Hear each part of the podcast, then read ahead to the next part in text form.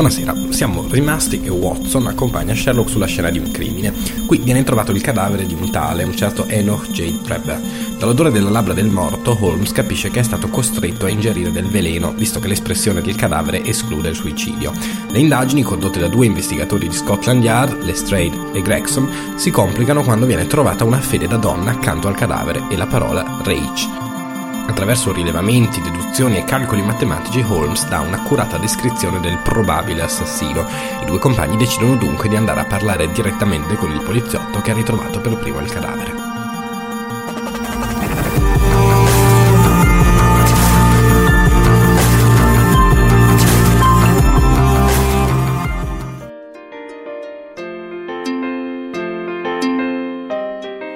Capitolo 4 ciò che John Rance aveva da raccontare. Era l'una quando uscimmo dalla casa di Lawringstone Gardens. Sherlock Holmes mi trascinò al più vicino ufficio telegrafico dove spedì un lungo telegramma. Poi chiamò una carrozza e ordinò al cocchiere di condurci all'indirizzo dettato da Lestrade. Le informazioni di prima mano sono sempre le migliori, affermò. A dire la verità, mi son fatto un'idea completa su questo delitto, ma tanto vale raccogliere tutti i dati possibili. Mi sbalordisce Holmes, dissi. Non può essere sicuro come vuol mostrarsi di tutti i particolari che ha dato a quei due. Non esiste possibilità di errore, rispose. Per prima cosa. Quando sono arrivato in Lawringstone Gardens ho osservato che le ruote di una carrozza avevano lasciato un duplice solco presso il marciapiede. Ora, fino a ieri sera non pioveva da una settimana, quindi quei solchi dovevano essere stati prodotti durante la notte. C'erano pure segni di zoccolo del cavallo, uno dei quali era assai più nitido che non gli altri tre, prova evidente che si trattava di uno zoccolo ferrato di nuovo siccome la carrozza è arrivata sul luogo dopo che ha cominciato a piovere, ma non durante la mattina, su questo punto ho la testimonianza di Gregson, ne consegue che deve essere arrivata durante la notte e che, quindi, ha portato i due sconosciuti alla casa del numero 3. Fin qui sembra abbastanza semplice, ammisi, ma come ha calcolato la statura del secondo uomo?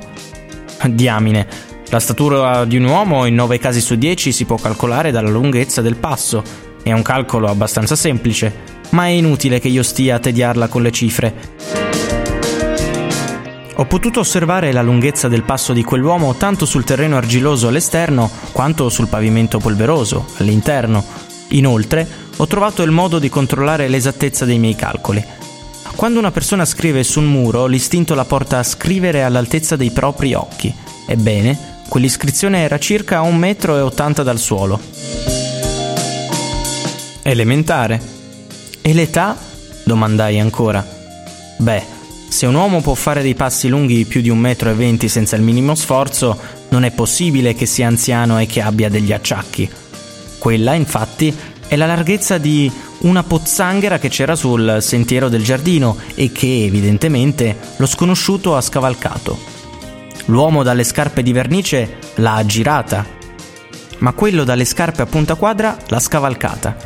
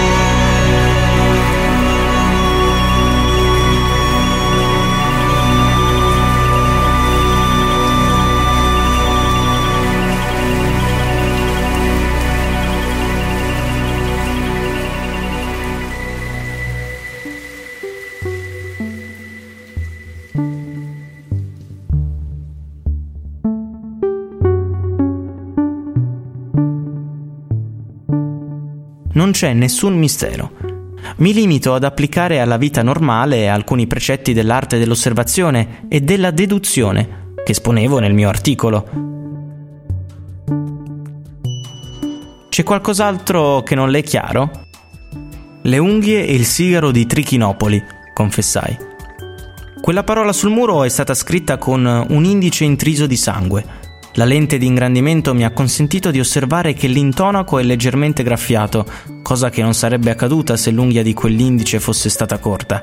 Quanto al sigaro, ho raccolto un po' di cenere sparsa sul pavimento. Era di color scuro e si presentava a falde. Soltanto il Trichinopoli produce una cenere simile, ho studiato in modo particolare la cenere dei sigari, anzi ho scritto una monografia in proposito.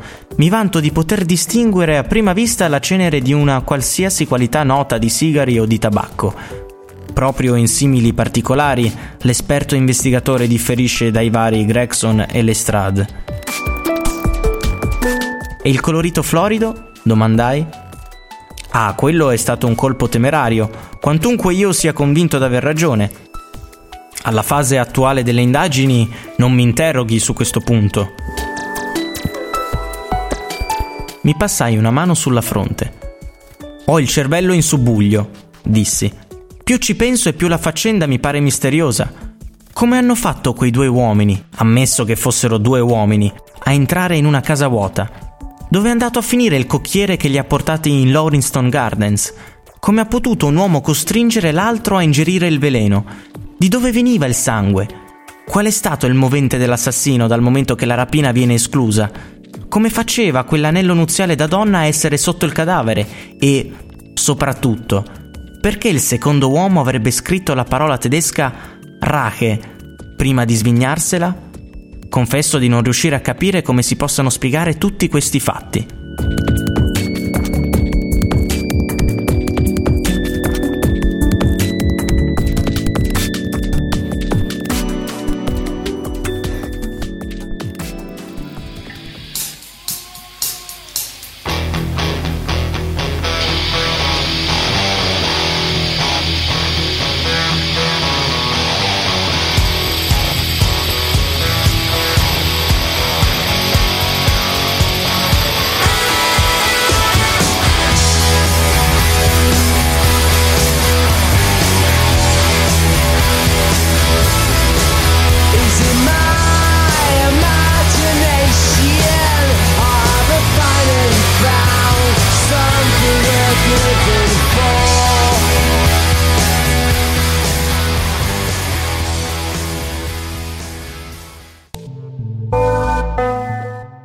Il mio compagno ebbe un sorriso d'approvazione.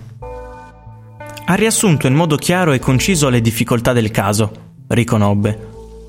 Varie cose sono ancora oscure, benché io mi sia fatto ormai un concetto definitivo sui fatti principali. Quanto alla scoperta del povero Lestrade, si tratta semplicemente di un trucco per mettere fuori strada gli investigatori, inducendoli a pensare che ci siano di mezzo le società segrete e la politica ma quella parola non è stata scritta da un tedesco.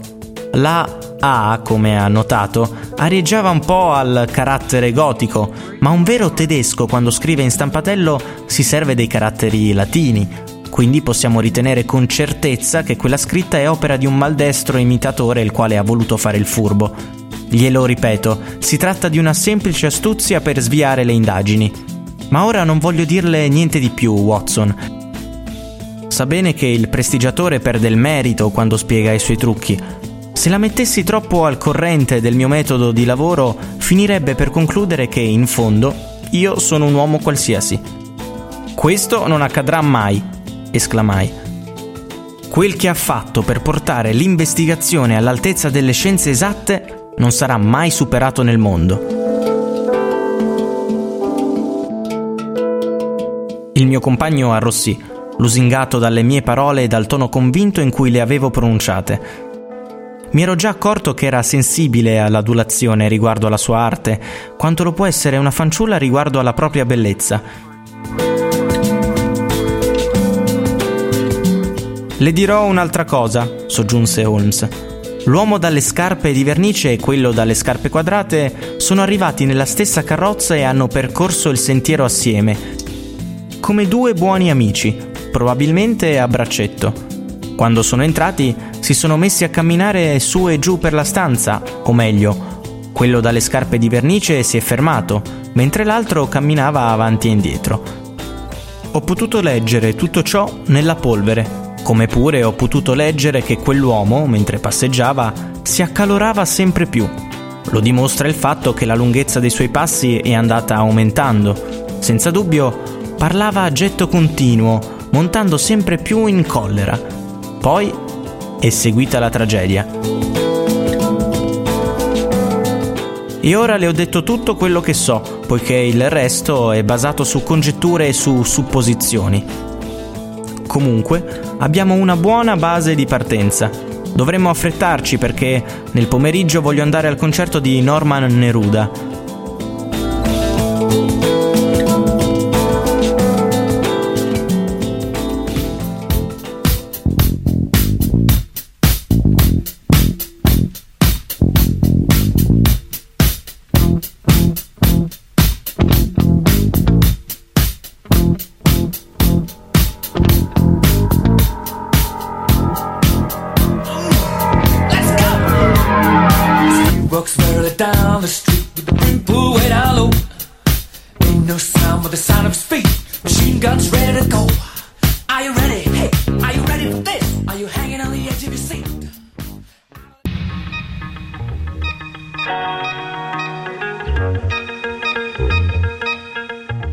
Durante questa conversazione la nostra carrozza aveva percorso una lunga serie di strade squallide e di viuzze sudice. Nella più squallida e più sudicia il cocchiere si fermò all'improvviso. Quella è Audley Court, disse indicando un vicoletto che pareva poco più di una fessura tra due muri di mattoni. Vi aspetto qui, signori.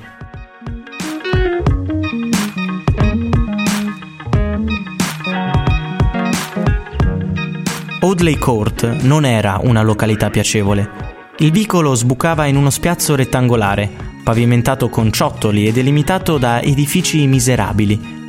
Ci aprimmo un varco tra una miriade di bimbi sporchi e attraverso varie file di corde da cui pendeva della biancheria, finché arrivammo al numero 6, la cui porta era decorata da una targhetta in ottone col nome di Rans inciso. Ci dissero che la gente era a letto e ci fecero passare in un salottino. Rans apparve di lì a poco. Era evidentemente seccato perché avevamo turbato il suo riposo.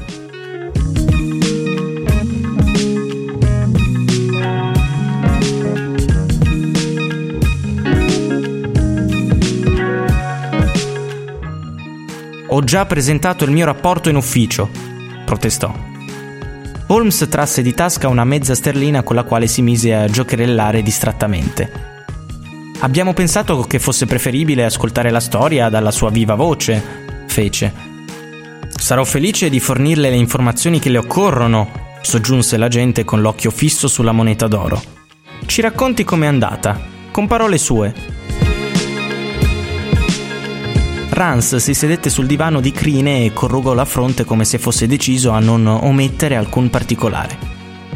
Comincerò dal principio, disse. Il mio orario va dalle 10 di sera alle 6 del mattino. Alle 11 è scoppiata una zuffa al White Hart Bar, ma a parte ciò tutto era quieto nella mia zona.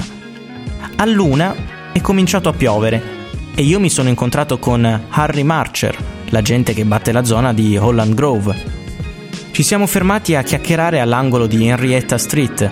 Più tardi, saranno state le due, ho deciso di dare un'occhiata intorno per vedere se tutto era a posto nella Brixton Road. La strada era deserta. Non ho incontrato anima viva, ma sono passate due o tre carrozze. Procedevo pensando in confidenza che un doppio gin mi avrebbe fatto bene alla salute quando a un tratto ho visto una luce a una finestra di quella casa.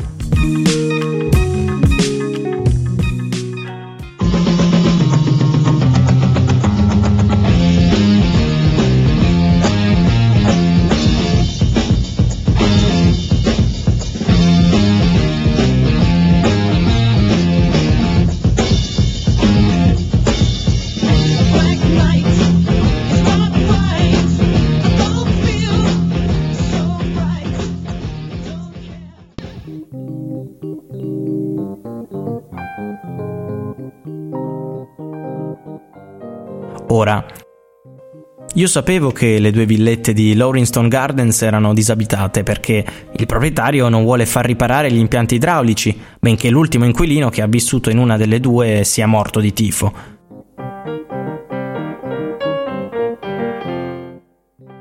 Quindi sono rimasto stupito vedendo una luce che filtrava dalla finestra e ho sospitato subito qualcosa di anormale quando sono arrivato alla porta.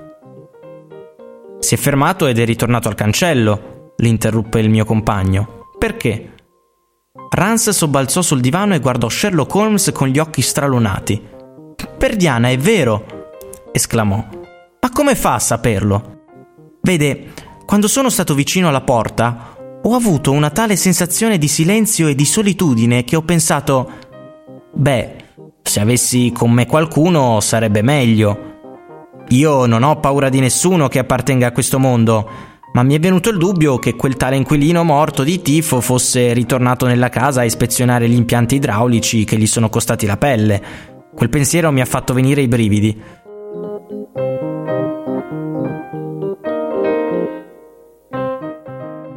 Allora sono ritornato al cancello nella speranza di vedere la lanterna di Marcher, ma non c'era traccia né di lui né di nessuno altro.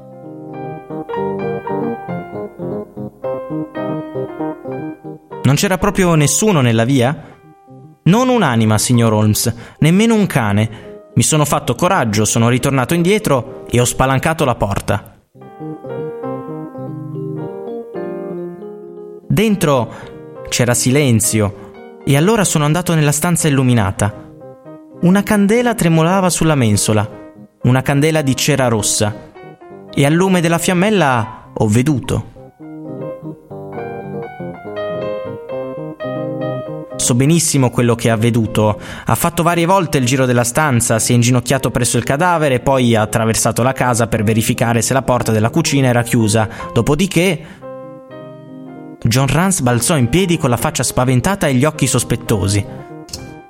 Dove era nascosto per vedere tutto questo? proruppe. Mi pare che lei la sappia troppo lunga. Holmes rise e gettò il proprio biglietto da visita sulla tavola. Non si metta in mente di arrestarmi per questo delitto, replicò. Sono uno dei segugi, non il lupo. Il signor Gregson e il signor Lestrade saranno sempre disposti a garantire per me.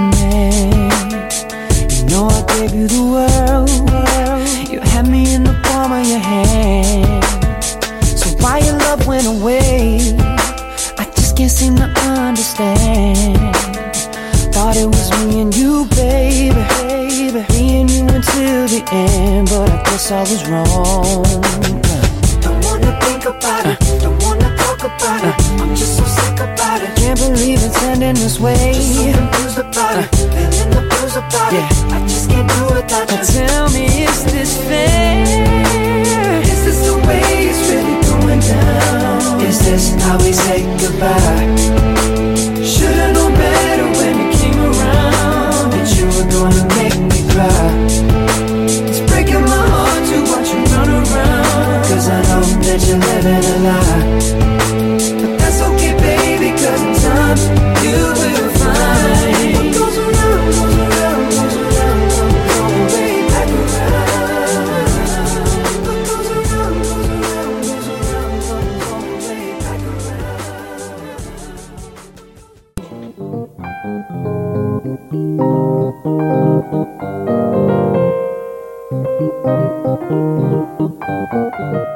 Continui, cosa ha fatto dopo? Rance tornò a sedersi, ma appariva ancora disorientato.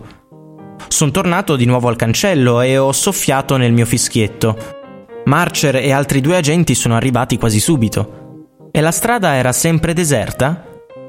Beh, parlando di persone degne di attenzione, era praticamente deserta. Come sarebbe a dire? Un largo sorriso apparve sulla faccia della gente. Ne ho visti di ubriachi in vita mia, spiegò. Ma non ne ho mai visto uno fradicio come quello che era in Lauriston Gardens, vicino al cancello, quando sono uscito. Stava appoggiato alla staccionata e cantava a squarciagola. Non si reggeva in piedi e tantomeno avrebbe potuto darmi una mano. Che tipo era? domandò Sherlock Holmes. Rance parve alquanto irritato per quella digressione.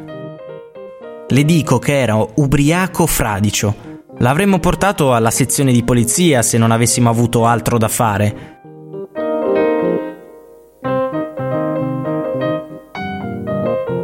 Non ha notato che faccia aveva, com'era vestito? Lo interruppe Holmes con impazienza. Certo che l'ho notato. Marcher ed io abbiamo dovuto sorreggerlo. Era uno spilungone con la faccia rossa e aveva una sciarpa che lo imbacuccava fino al naso. Basta così, scattò Holmes. Dove è andato a finire? Avevamo ben altro da fare che occuparci di lui, brontolò il poliziotto in tono seccato. Bene o male avrà trovato la strada di casa, penso.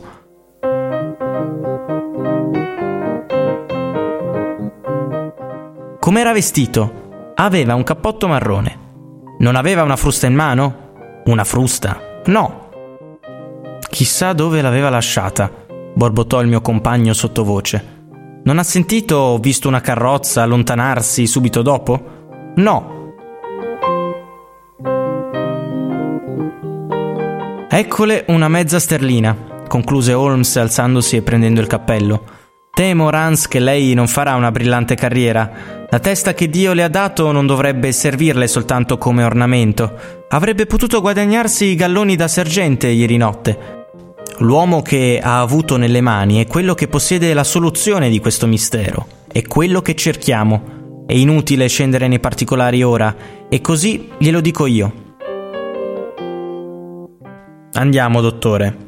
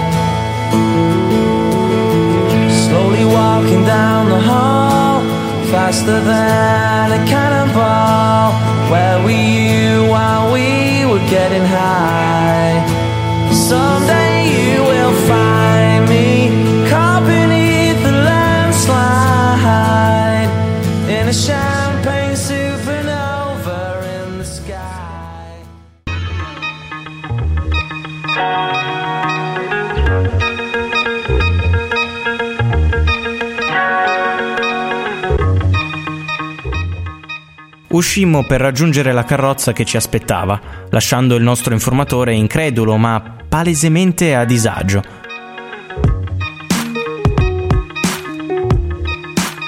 Che imbecille! Esclamò Holmes con amarezza mentre ritornavamo a casa. Pensare che gli è capitato un incredibile colpo di fortuna e che non l'ha saputo neanche sfruttare.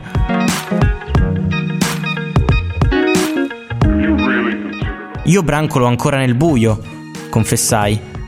È vero che la descrizione di quell'uomo concorda con l'idea che lei si è fatta del secondo personaggio della tragedia, ma perché sarebbe ritornato a quella casa dopo essersela svignata?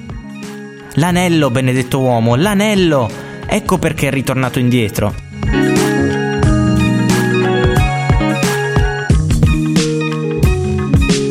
Se non abbiamo altri mezzi per acciuffarlo, possiamo sempre adescarlo con l'anello. Lo prenderò, dottore. Sono pronto a scommettere con lei. Due contro uno che lo prenderò. Per tutto questo devo ringraziarla. Non sarei andato in Lawrinston Gardens se non fosse stato per le sue esortazioni, Watson, e mi sarei lasciato sfuggire lo studio più interessante che mai mi sia capitato. Uno studio in rosso? No? Perché non dovremmo usare il linguaggio artistico? Nella matassa in colore della vita corre il filo rosso del delitto e il nostro compito consiste nel dipanarlo, nell'isolarlo, nell'esporne ogni pollice. E adesso, prima il pranzo, poi il concerto di Norman Neruda. Le sue esecuzioni sono stupende. Qual è quel pezzo di Chopin che suona tanto bene? Tra la la la la la la la la. Il segugio dilettante si appoggiò all'indietro, contro lo schienale, continuando a cantare come un'allodola, mentre io meditavo sul carattere poliedrico della mente umana.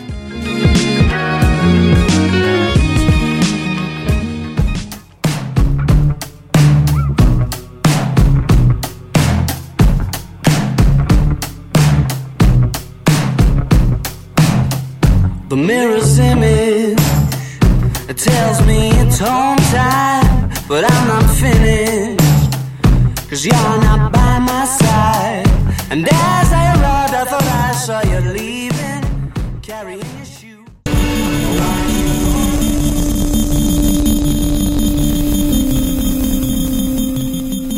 John Rains, il poliziotto che per primo ha ritrovato il corpo del cadavere rispondendo alle domande di Sherlock, racconta quanto accaduto la notte del ritrovamento.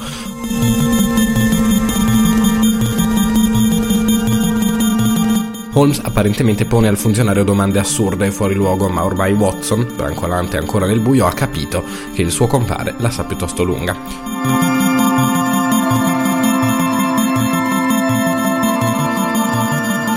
Come agirà adesso il nostro investigatore? Scopritelo insieme a noi domani alle 21.